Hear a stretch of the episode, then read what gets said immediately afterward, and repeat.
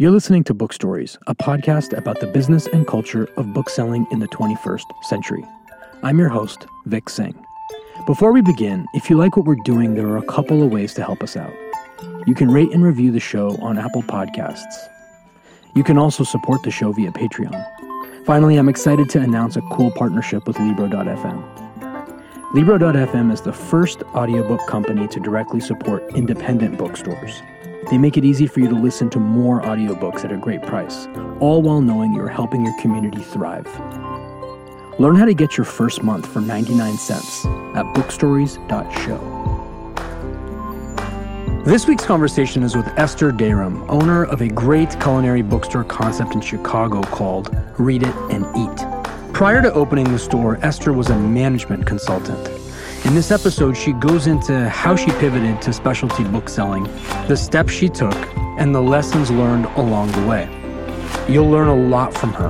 I know I did. So, here's my conversation with Esther.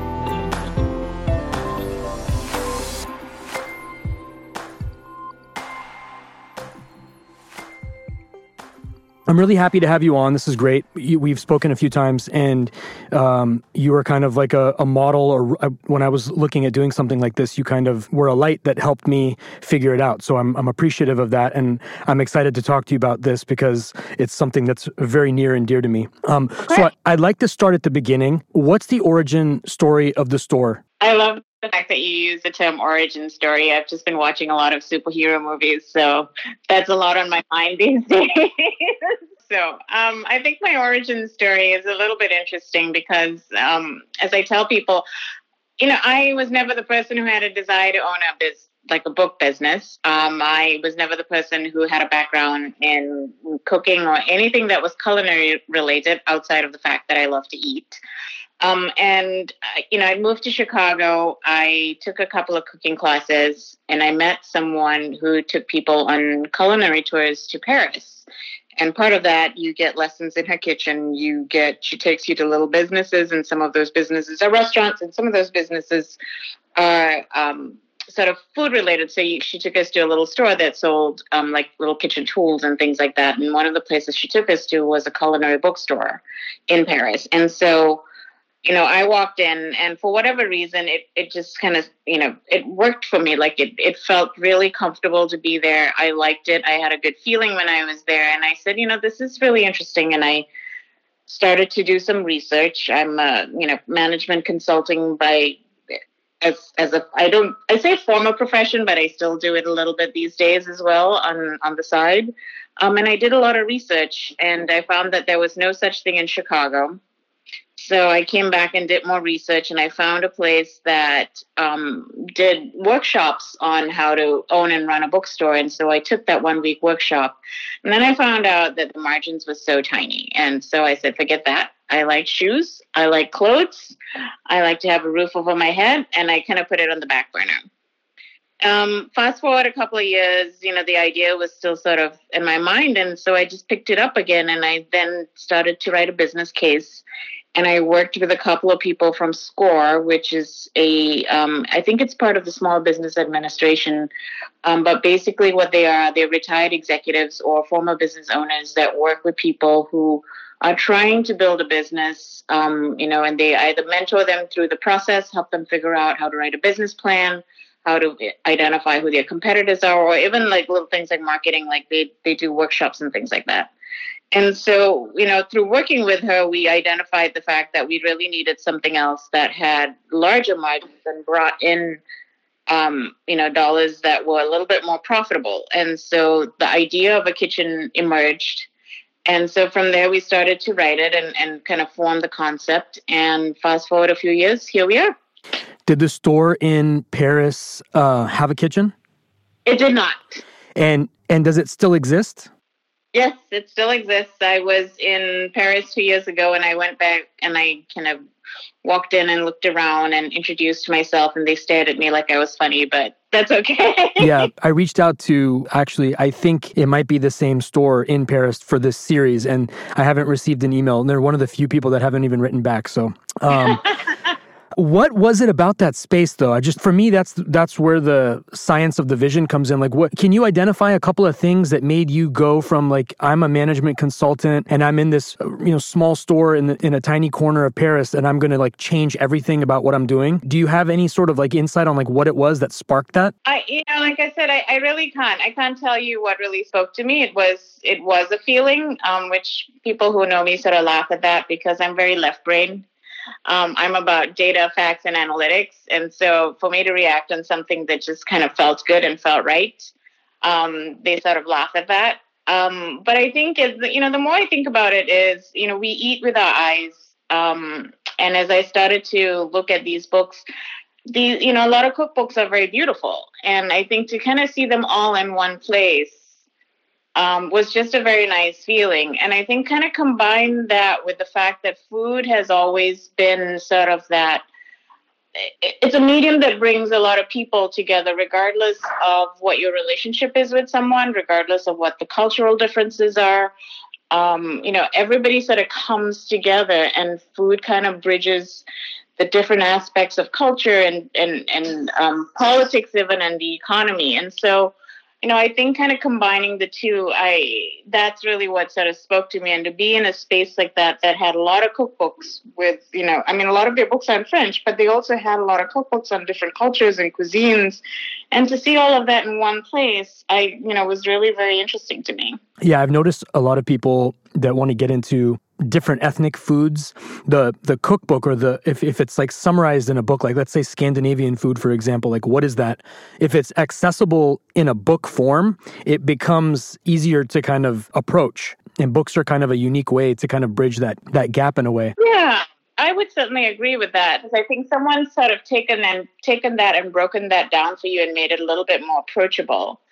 Um, and they've included stories about you know what it what it means to them, how they came to experience some of the dishes that they've experienced, and put it in a book for you. Whether it's something traditional, like something you grew up with, or someone who's experienced something on one of their travels, and they've kind of pulled it together in a book. Absolutely. Well said. Talk about so you, you came up with the idea, you you had data points that you liked and you were ready to go. How'd you pick the neighborhood and spot? What were the data points for that? that was a real accident. Um, I was I'm not sure when you were doing your research if you had reached out to a bookstore in London called Books for Cooks. I did. And so I've been to Books for Cooks, and across the street from Books and, Books for Cooks is a little place um, that sells spices. And in Chicago, there's a neighborhood called Old Town. And in Old Town, um, there's a place called the Spice House, and all they do is sell spices. And I, you know, it's a nice neighborhood. It's a nice street with a lot of different restaurants. And I thought to myself, you know, how nice if I could get a space right across from them so that I can mirror what was happening in London with Books for Cooks. And you know that neighborhood is also very expensive to rent in. Um, and so i was trying to figure out how to make it work. And i was driving home one day having picked up a few bottles of wine. I swear i wasn't drinking but i took a wrong turn and i sort of turned into an, a neighborhood called lincoln park on armitage and then halsted. And i said this could probably work. And so um, I called a friend of mine who was a realtor and he made some phone calls and we started to look at some places and that's how it came about. Cool. See, there is a story there too. you mentioned at the beginning um, that you attended a workshop for aspiring booksellers. Can you talk a little bit mm-hmm. about that, what that experience was like, what it is, and who the people are that organize it? Yeah, so the people who organize it, they're um, the business is called Paz and Associates um, Donna Paz Kaufman is the founder uh, with her husband, Mark. And they've been in the book industry for decades, whether it's as, um, I think they've owned their own bookstore at some point. Um, but I know Donna started out uh, working in publishing for a while. Um, and then, you know, she's just sort of built on that business. And then she had a training business for a while. And I think with the experience her husband brings as well, and I think he's got a strong background in training and in books as well. Um, they they sort of established this business and they run it together and they do different things, including consulting. Meaning, um, you know, if you wanted some help with a business plan, they would help you write a business plan, um, and they can get as involved or un, you know as as little involved as you want them to be. Um, and one of the things that they run is this one week workshop, which at that point they were running it in um, in a facility in, in Amelia Island, which, you know, if nothing else, at least you got to go to Amelia Island. And um, and it's over four and a half days. And, um, you know, you learn different things from the operations. So, you know, how to order books, how to manage inventory, uh, how to hire people, where to hire people, um, they, there's a whole day on things like um, financials and accounting. What are the ratios? That's when I found out the ratios were really tiny. Um, there's a you know there's a day that's dedicated to things like um, the space and configuring the space and merchandising. Um, you know how to make how to make the space inviting, and then there's a day that I think that's dedicated to um, uh, you know things that you can do to to sort of attract people that aren't necessarily just about buying books, right? So she talks about things like do you want to include a cafe? Do you do you want to do some ancillary services like book clubs and things like that? So it's a very comprehensive program and you know i think it's it's a really good program. If you're trying to figure out if this is what you want to do i think it's a good program to go through because i think there's a lot of romance i feel that's involved when someone says they want to open a bookstore and it's a lot of hard work. And what they do with their program is they give you all of that information that sort of makes it very real. And you know, if you decide after that that you still want to do it, then you're probably making a decision with your eyes open. Definitely. Makes sense. You said that margins are tiny and retail is is just in general hard. What's your formula? What are you doing differently? Um, so I would say, you know, what you know, to, to use the A word, what Amazon and some of the big box retailers have done is, you know, because they're so big and so large, I think the focus for them is volume. And what they've done is they've made they've made it possible for businesses that sort of focus in a niche and focus on experience to emerge. Um, and to be able to build a business in that space. So if you want to sort of become very niche and very focused and still be in retail, you can do that. Um, and I think for us, what works is the experience that we bring to the table, right? Um, we do a ton of author events. So we're a destination in Chicago where if people want to meet authors, um, where, where, where they come to. Um, we do cooking classes, and yes, there are a lot of different places that do cooking classes as well, but this is just an additional revenue stream for us. Um, we do dinners. Uh, you know, we've got a nice space that people from time to time want to rent and throw parties. And so the books really end up being what makes the concept. And yes, we sell books, and yes, that's a large revenue stream for us. But I think the books by itself makes would have made my diff, my business a very different business compared to having had the kitchen and the abil- the ability to bring the experience that we're able to bring. Yeah, so it's it's experience driven. It sounds like, and the kitchen is what is the most fascinating part to me because it's you're one of the unique stores that has this this hybrid where you have an extra space. Can you talk about the kitchen? What was the vision behind that? Um, how did you get from this bookstore in Paris to a full fledged kitchen? And I'm just curious how it all went down. The building aspect of it. This is a, this is a little geeky. Some people might be like, "What is this?" but just like you know, I, I'm building a kitchen for a retail space. What were the boxes that you wanted to check off? So, you know, building the for for those who have never been, for your listeners who have never been to the store, um, you know, the kitchen and and sort of the merchandise for the product side of the business all coexists in one space. So you walk in on the right hand side, wall to wall, we have books and bookcases, and then on the left hand side is the kitchen. And so, and the reason I say that and why it's important is because it's important for people to understand that as we were building a kitchen, we needed to build a kitchen that was both functional and yet had a very appealing look and feel. Right. So we couldn't just build a commercial a commercial kitchen with stainless steel tables because it wouldn't be inviting. And so a lot of our appliances end up looking like residential appliances um, because now it looks like you've walked in into a kitchen in someone's home. Um, and so it was a bit of a challenge trying to figure out how to configure the space so that it was functional, so that we could, you know, do anything from a hands-on cooking class with, you know, 16, 20, 25 people, depending on what the size is, um, to a space that we could configure um, when we did more of a demo and an author event and we wanted to bring in more people like 50 people 60 people 70 people. Um, and so as you as we kind of went through that process you know i was trying to figure out how do we actually do it. And part of it you know is also working with what you have in this space too. So the reason the kitchen is on the left hand side of the store as opposed to the right hand side of the store or further in the back is because um, the space that we rented used to be uh, rented by a business that sold yogurt and, and, kefir, I think. And so all the plumbing was on that side.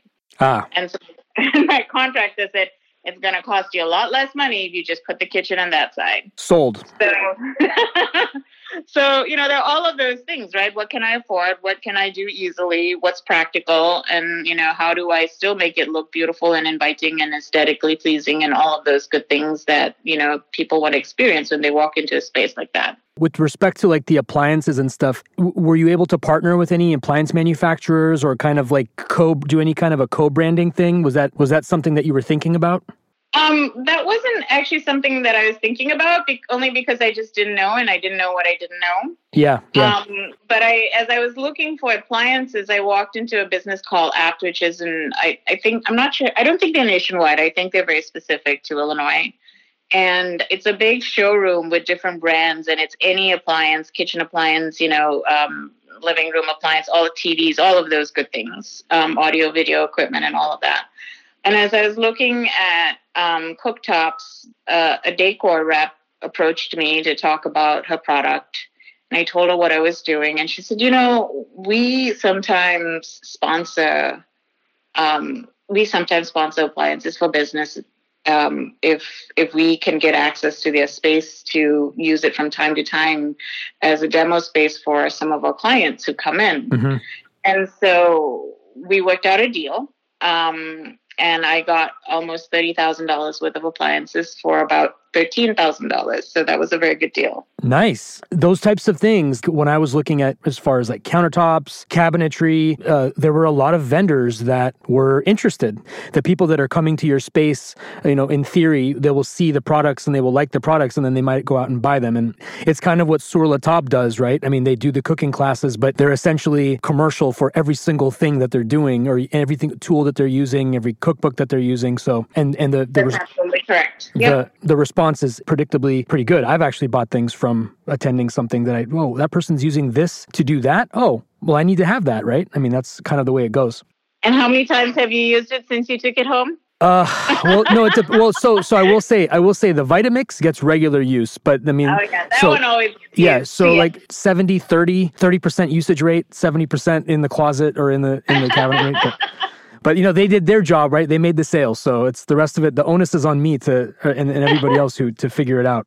So let's talk about some of the things in the store. You know, not being able to compete on price means you've got to have a laser focus on curation and discovery. And I'm going to talk to you about this idea of of bookstores as third places, or not necessarily idea. It's a truism. But what's your curation process, and how do you approach curation for the store? Your specialty. So you're you're already kind of like you have a narrow focus, but what is your thought process with what you stock and and the kinds of of titles that you carry? So we need to go. The first thing is we need to go deep in our inventory. So what that means is because I also have limited space, I don't carry a lot of duplicate titles. So unless I know it's something that we're definitely going to sell a lot of over Christmas, or it's a book that's just come out and I know we're going to sell a lot of. But for the most part, um, all our titles are single copy, and that's how we get deep in our inventory. Um, there are different resources that are out there for booksellers to use, um, even in a niche business like mine. Um, Edelweiss is one of them where all, all publishers to have electronic catalogs and you know, I can go through and look through all those catalogs and figure out what I want to order. So the big ordering times for is uh, spring and fall um, and then throughout the year, I just kind of keep looking to see if there's anything new and interesting out there. Um, obviously, there are a lot of other publications that talk about books that are coming out. So, Publishers Weekly is one that's constantly talking about what's coming out. Um, you know, places, uh, publications like the Eater will will publish, you know, a big fall. Here, the here are top, you know, 15, 20 cookbooks. So there are places like that that give you a lot of information. And so a lot of it is just research. Um, it's really funny because I technically run a paper business, but all my research is done online. Yeah. um, so a lot of that research is done online, and then and then it's combining that with what we sell. So I can pull reports from my POS system to see what we've sold in the last year, how has it changed from the year before, um, and then it's just looking at how much you know by category, how what what ratio of sales have we sold and what ratio of of stock do we want to have on the shelf. So, for example, if I've never sold anything in, say, I'm trying to think of something, say, like in the arts and crafts category, um, and it takes up, you know, 5% of my shelf, then that's just too many. Um, but that doesn't mean I want to get rid of all of them because sometimes you just need to show some titles um, to make to make it look like you've got a complete collection. Yeah, so, for sure, for sure. Right. So, um, but then you have to be smart about that too because you don't want to take up too much space with with product that's not going to move. Do you carry a lot of? Do you sell a lot of backlist stuff, or is it mostly kind of like new, new, new? It, what people are looking for? I, we we have a big combination. So we do have a lot of backlist, um, and then we we have um, a lot of new that's coming out.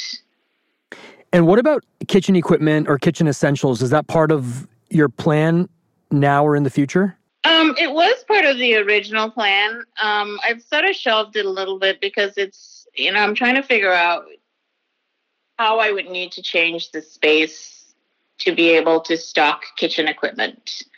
Um, I'm also trying to figure out if there's a way for me to be able to do this without actually bringing the stock into the space. So, is there a way for me to just do this um, by offering all of this on our website? And then that way, all I have to do is drop ship it as opposed to having to bring it in. And then I'm not holding on to stock and I can use the cash flow for something else. Um, yeah, you could have a you could have a couple of the products in store for like demonstration purposes, right. and if someone wanted to order it and support the store, they could do it online, and you don't have to carry Absolutely. carry the inventory. And, and which is like the Bonobos model, right? You yeah. go in, try on your clothes, and then you buy online. And because of that one company, entire business models like Nordstrom are they're now creating essentially just little showroom hangouts where you go and you sit down on a couch and you have a stylist help you pick a few clothes, and then you do all the ordering online. So. Yep.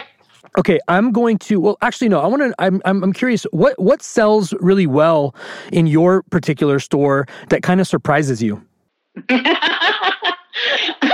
it surprises me not because you know I I'm surprised that there's a demand for it, but it surprises me because that's you know not how I eat.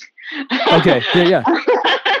um, but I think we sell we sell a lot of vegan and gluten free books. It's it's very it's a big demand. There are a lot of people who are becoming more and more gluten sensitive or are simply choosing not to eat gluten. And then as part of that, some people are also sort of they are becoming uh, there's a more sort of a push for a plant based diet. So I'm surprised only because that's not how I eat. Right, right, yeah. Probably not how I will ever eat. Yeah.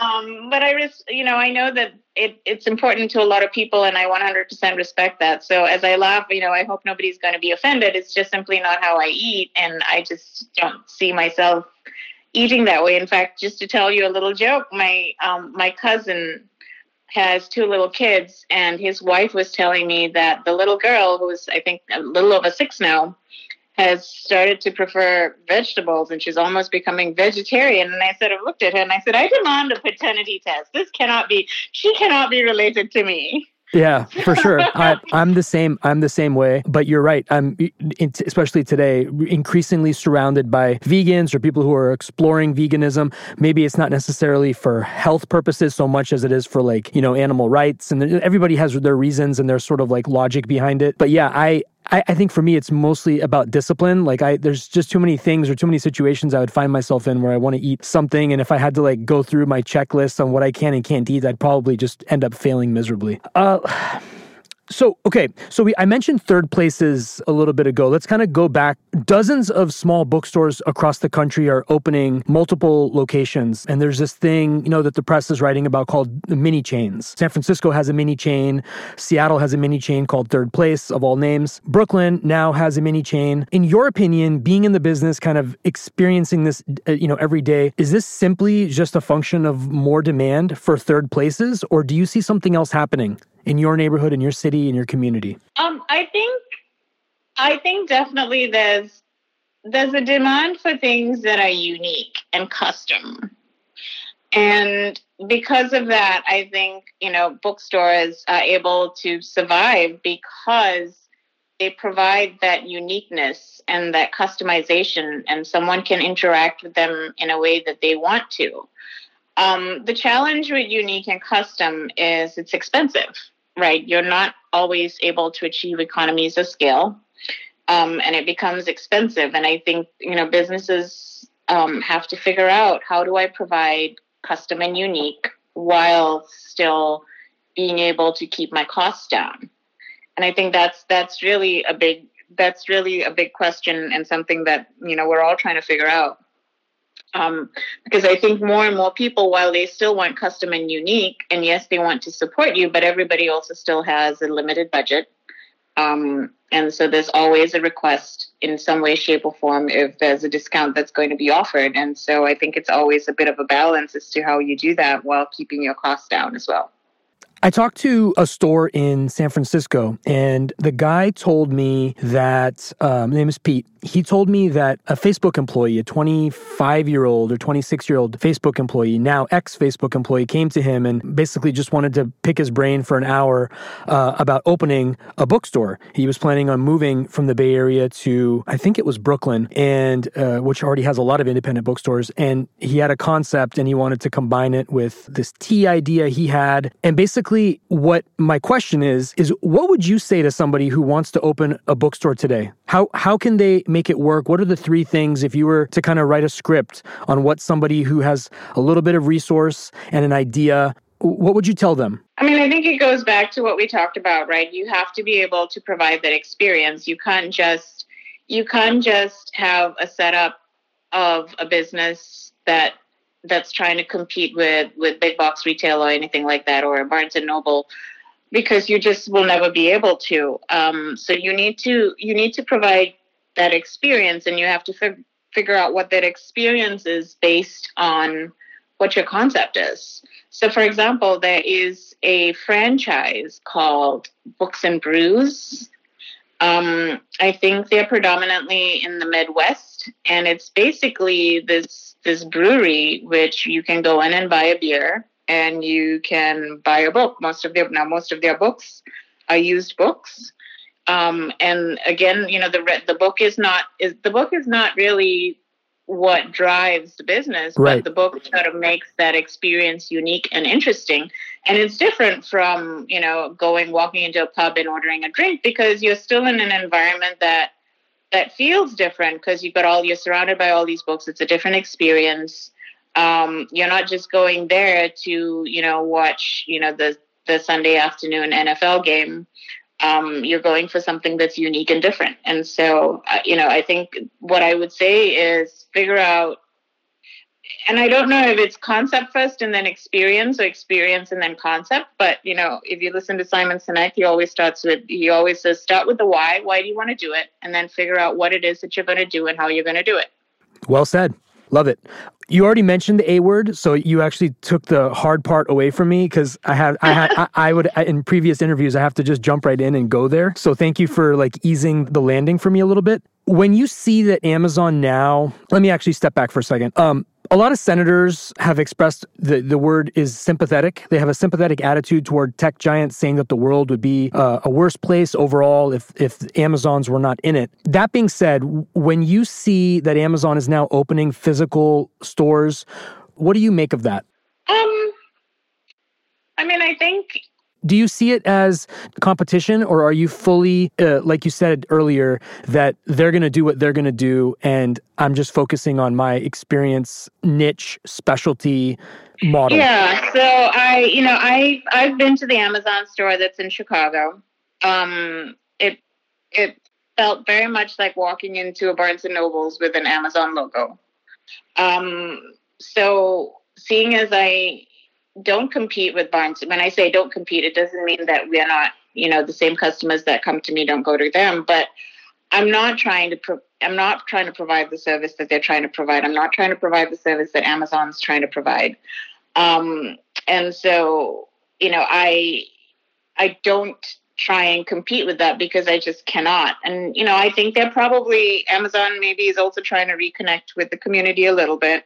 You know, if you read about what they've been trying to do, a lot of their books are sourced based on what they believe um, the neighborhoods where they have those stores and what they're buying and things like that. So I think they are trying to maybe reconnect a little bit more with their customers. Um, so we'll see. We'll see how it works out. Yeah, I think a big part of it actually, you actually just hit the nail on the head. A lot of it for them, if you do the math, like it's not, they don't necessarily need to do this, but it's sort of like they're trying to ingratiate themselves into their major markets or you know their major centers and and being a physical presence that you walk by every day i guess kind of does that. When you kind of pass by something uh, it's it's kind of like a billboard in a way you know you just kind of see it and and it might it, it, to me to, a lot of it is that because i've been into a few of the stores as well and they're not going to keep me from going to the independent bookstore that i go to. You know, like it's there's no there's no there's they're completely different experiences. Exactly.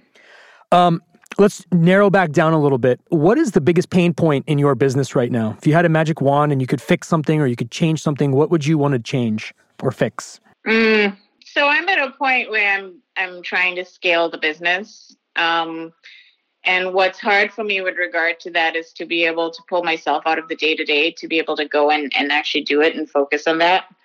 Um, you know, so whether that's and also to be able to pay for some of this, right? So, yeah. uh, you know, I I've been trying to figure out how to how to launch a podcast, um, what that concept should look like, and that takes both time and resources.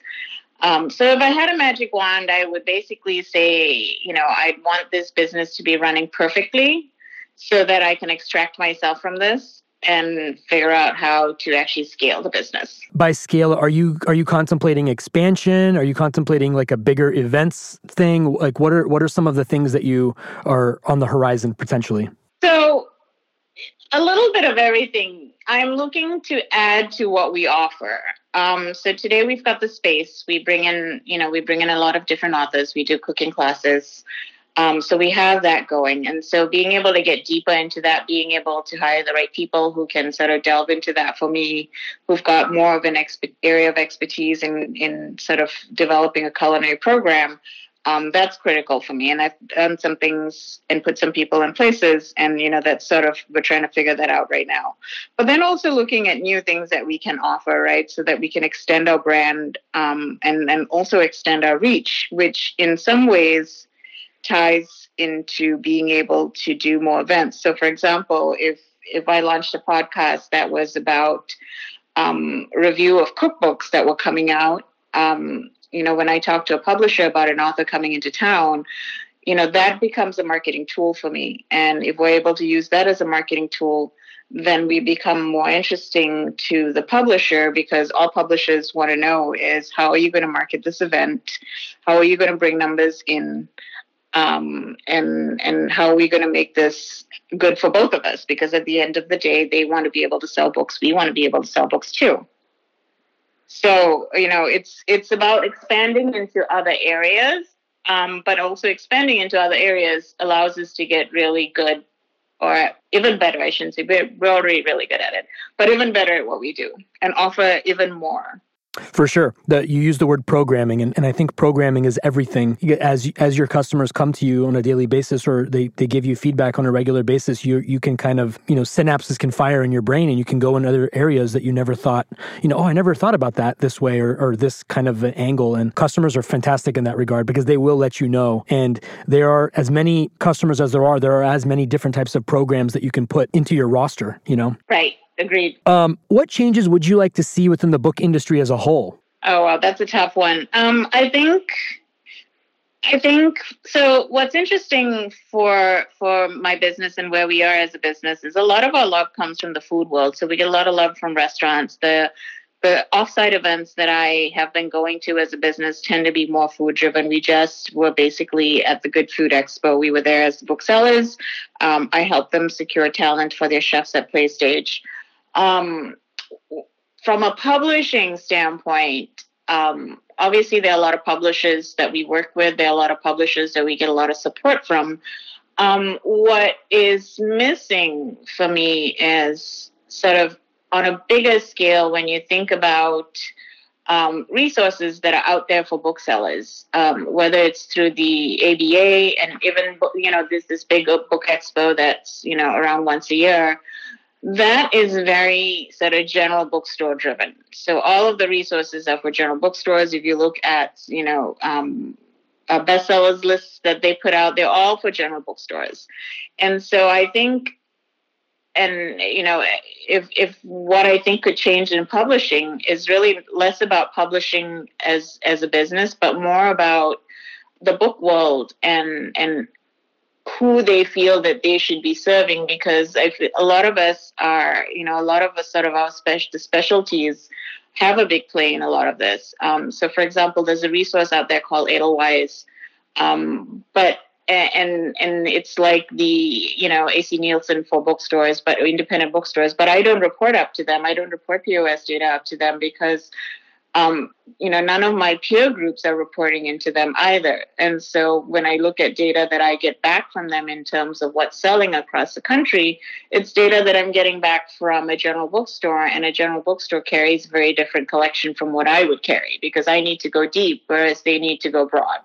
Right. Yeah. So, no, it makes sense right? So if yeah. I think about what I would change, it's less about the actual publishing world, so to speak, but really the resources uh, out there for some of the specialty bookstores. That's a great sentiment. The idea that I got, just the sense that I got from the time that I spent in this space, is that everything is very generalist driven. Everything is very mm-hmm. generalist specific. That's interesting. Uh, this actually ties into my next question before we start the lightning round, which is Is there an innovation or thing nobody is doing in your business right now?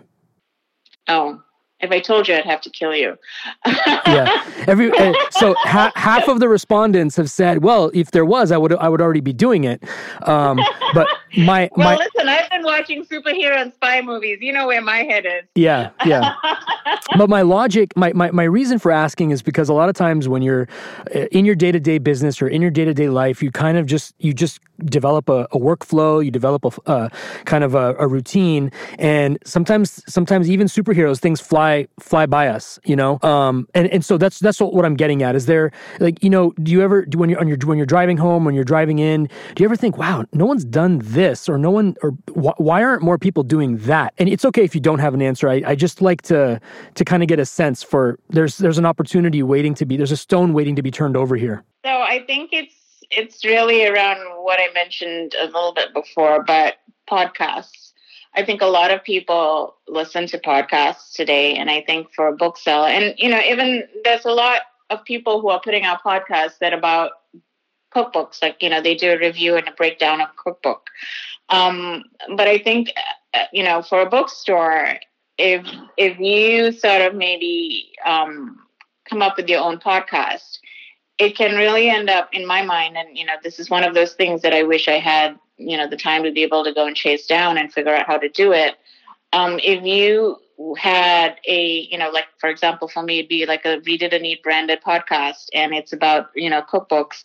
It really becomes an additional marketing tool for you. It's not just a marketing tool or uh, in terms of you know having publishers send more people to you but it's a broader marketing tool in terms of being able to extend your brand. And you know extending your brand really at the end of the day is is means that you're you're top of mind with people and and that's always important in terms of staying relevant so that's you know, you know i haven't seen a lot of booksellers i mean obviously there are a lot of different podcasts out there but i haven't seen a lot of bookstores do it and, you know maybe you have because you've been talking to a lot of people but that's where my head is at no, you're absolutely right. Top of mind. That's the key. The thing with podcasts too that I would say, or any any form of broadcasting, any form of brand extension, is that the answer or the question, well, isn't everybody doing it? Aren't there a lot of these already out there? Um, the answer is yes, but I would go back to what you said, which is you can always make it differently. There's a lot of bookstores out there, but yours is different because you know there's a lot of TV shows out there, but this one is different because. So just because there's a lot doesn't mean that that's not a reason to do not to do something. The thing that you have to kind of go into is like how how am I going to be different? What's my model? What is my mark going to be? So it's cool to know that your head, your mind is in that headspace. Okay, I'm going to jump to a lightning round. What does your business look like in five years? Um, I I want to say we'd be in a bigger space. Um, we would have an expansion of different revenue streams, including um, media and advertising. Um, I've been toying with the idea of you know having the expanding the space and bringing in more of a coffee place and a wine place. So a bigger space um, different revenue streams like we talked about and then um, maybe even another location. Do you think that print will always exist? As far as I can see, I think print will definitely always exist when it comes to cookbooks. Um, you know, I think there is there is something that's very tactile about the experience of a cookbook um, and you know i think print and digital will always will always coexist right? So for example i was trying to make something which required a hard boiled egg and it just said use one hard boiled egg because the whole recipe is not about you know boiling eggs. So i very quickly you know looked up something online and figured out how to make a hard boiled egg. So i think there's definitely um, digital and and print will always coexist in my mind at least from a cookbook standpoint what are you reading at the moment? Um, I'm actually reading in the middle of reading Buttermilk Graffiti, which is by Edward Lee. He's got um, um, his this is really a memoir, and his travels across the U.S. Um, learning about different cultures and flavors. Um, and we're actually doing an event with him um, towards the end of April. Cool. So the little homework. It's a little homework for me. Are there any writers or chefs out there you'd like to mention that you think should be getting more attention? Oh wow. Um, I'm sure they are, but I'm drawing a blank right now. Is there a piece of great advice that you were told once that you can share today? Oh, I'm sure there's. You know, my mother tells. My mother's always telling me what I need to be doing better. So there's probably a lot of words of wisdom from her, which I probably have been rolling my eyes at, and as I've gotten older, have been right. And now I'm rolling my eyes even more because you know that means she's probably right about everything else that I fought her on. So very true. um, complete the sentence. Chicago is. Chicago is very cool, and it's a great food destination. What book have you recommended the most over the years? Um, I would say it's actually a book that you know, and I've this is really our third year, but the book that I recommended the most is um, in the last year is a book called Six Seasons by Joshua McFadden. It's a vegetable forward book. It's not vegetarian. I want to clarify that. Um, but you know, I am always looking for ways to add vegetables to my diet, even though I do like a lot of protein and eat a lot of meat. Um, and this is a book that you know allows allows you to do that. And the vegetables, uh, it's all seasonal based, and so you're always working with the freshest of ingredients.